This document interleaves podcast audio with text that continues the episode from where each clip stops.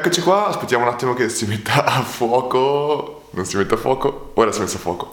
Buona domenica a tutti, qua Luca Mastella e questa qua è la prima in assoluto, chiamiamola pure Sunday newsletter, non so ancora come la chiamerò, weekly newsletter, non so che cos'è, però insomma vorrei provare a fare un video ogni settimana mi proprio 5 minuti veloci così, dove semplicemente racconto un po' su che cosa ho lavorato, un po' i progressi che magari ho ottenuto o tre strategie, tre insegnamenti che ho ottenuto durante la settimana. Questa settimana è la prima in assoluto, quindi la provo così un po' a casa e vediamo un po' come viene. Prima cosa, eh, una cosa molto interessante che è successa la settimana scorsa è che mi è arrivata una lead, che non è una lead, cioè a me costantemente mi contattano professionisti di tutti i tipi, dal piccolo commerciante al mega imprenditore, mi contattano perché semplicemente mi conoscono attraverso i contenuti che pubblico o attraverso non lo so, passaparola e altre cose e mi chiedono di collaborare con loro, di aiutarli per il loro business e così via. Una lead molto interessante che mi è arrivata questa settimana è un marketplace che fattura oltre 15 milioni l'anno che ho, fatto, ho preso un caffè con il loro SEO, eh, CEO in questo caso qua, e mh, mm, mi raccontava semplicemente i loro problemi, eccetera, eccetera, che gli serviva CRO, ottimizzazioni, eccetera. Però la cosa più interessante non è tanto il fatto che mi sia arrivata, in questo caso qua, questo contatto, ma il fatto di dove mi sia arrivata. Perché molte volte noi pensiamo sempre, ah, io lavoro con mega imprenditori, di conseguenza devo per forza usare LinkedIn, o invece lavoro con ragazzini, allora devo usare TikTok, ma molte volte ci confondiamo consideriamo e non consideriamo la specie di omnichannel, omnichannel, insomma avete capito il concetto di omnichannel, il concetto che in realtà tutti i nostri canali funzionano, si eh, danno si crescono a vicenda e al tempo stesso una nostra lead può arrivare da diversi canali, molte volte anche insospettati. Per esempio, questo contatto in particolare mi ha scritto su Instagram dopo che ho pubblicato uno dei miei video sempre, video sempre tecnici, però comunque su Instagram dove la gente tendenzialmente non li consuma e io posto questi video in formato anche diverso. Mi è arrivato e mi ha scritto direttamente Luca, non so se sia il canale giusto per contattarti, ma mi interesserebbe parlarti. E questo qua è molto, secondo me, ci fa molto capire come anche canali che non potevamo pensare che potessero portarci qualcosa di positivo possono portarceli. Infatti un concetto da qua che voglio anche prendere è il fatto che se ci pensiamo bene è vero che la maggior parte di grosse aziende sono nate praticamente da un canale e anche questo qua è una cosa che la gente non sa o non pensa. Facciamo degli esempi velocissimi. Il ehm, il, ehm, Amazon è cresciuta in maniera incredibile grazie a Google Ads. Lo stesso Wine Library TV di Gary Vee è cresciuto attraverso che cosa? Email marketing e Google Ads. Eh, Dropbox è cresciuta attraverso il concetto di viral che hanno creato attraverso il loro referral.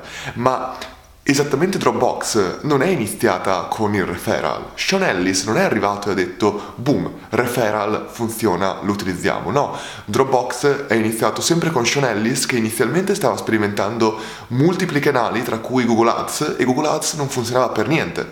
Un, ogni cliente gli portava, ogni cliente premium di Dropbox gli portava 150 dollari. Sean in quel periodo stava spendendo oltre 320 dollari per singolo cliente e quindi erano in perdita di centinaia di dollari per ogni singolo cliente, però è chiaro che cercavano di scalare. E questo concetto qua di trovare il tuo singolo canale sul quale poi tu investi l'80-90% delle tue risorse è un concetto assolutamente importante e ne parlerò anche nei prossimi speech che farò, ma al tempo stesso per arrivare a quel canale è fondamentale testare multipli canali e se voi guardate la mia strategia di content che sto facendo su diversi canali, tra cui video YouTube, questo qua, è esattamente quello che sto facendo, sto testando diversi canali e soprattutto ho scelto uno o due canali core dal quale poi creo micro contenuti che posto sugli altri canali che secondo me non sono core in questo momento e su cui non, voglio, non, ho, non ho il mio focus completo. Un altro punto molto interessante è il libro che ho finito di leggere settimana scorsa, Good to Great, di Jim Collins, lo metto qua così magari si vede meglio.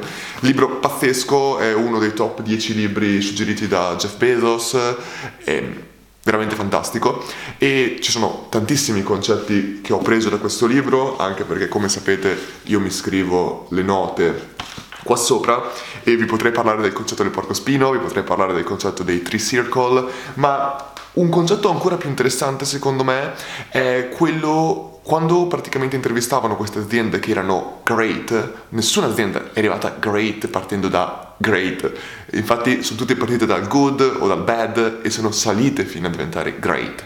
E per diventare great hanno proprio chiesto al management qual è stato il momento in cui voi sapevate che sareste diventati enormi. Sapete, tutti pensano, tu, tutti in generale nel pubblico, nel, le persone normali, pensano, ah ecco vedi, Dropbox è scoppiata in quel momento preciso, o Amazon è, guardate, Bezos era un genio, sapeva già esattamente cosa sarebbe stato e già adesso era, è partito super grande. No, la verità è che la maggior parte di queste aziende ci ha messo 10, 15, 20 anni a soltanto diventare super conosciute. Quando, il, quando, i giornali e tutti gli altri incominciano a parlare di queste aziende è perché hanno già ottenuto dei risultati incredibili. Ma risultati incredibili non li hanno ottenuti dal giorno alla notte. Ci hanno messo veramente 10-15 anni questi imprenditori. Una storia fantastica che mi sento di raccontare velocemente è quella di Netflix. Netflix è nata dove loro semplicemente erano concorrenti quasi digitali di blockbuster perché loro ti spedivano a casa il tuo DVD che tu volevi guardare. Ma il CEO, il capo dell'azienda di Netflix, era dal 1995 che sapeva già che quello non era il futuro di Netflix. Lui sapeva già che il futuro di Netflix sarebbe stato guardare quegli stessi DVD che loro davano online. Ma lui, la tecnologia per poter fare questo servizio di streaming non esisteva ancora e pianificava già, pronosticava già che sì, nel 2004 sarebbe arrivato. No, magari nel 2008. No, ma sono geni, sono visionari, visionari che sapevano già cosa sarebbe stato. Come Bezos nel 97, guardate l'intervista su YouTube, pazzesca sua, dove diceva esattamente che il, i clienti erano il futuro e bisognava fermarsi sui clienti in un'epoca dove c'era Rocket Internet che stava scoppiando, che lavorava soltanto su performance marketing e non gliene fregava praticamente niente dei clienti.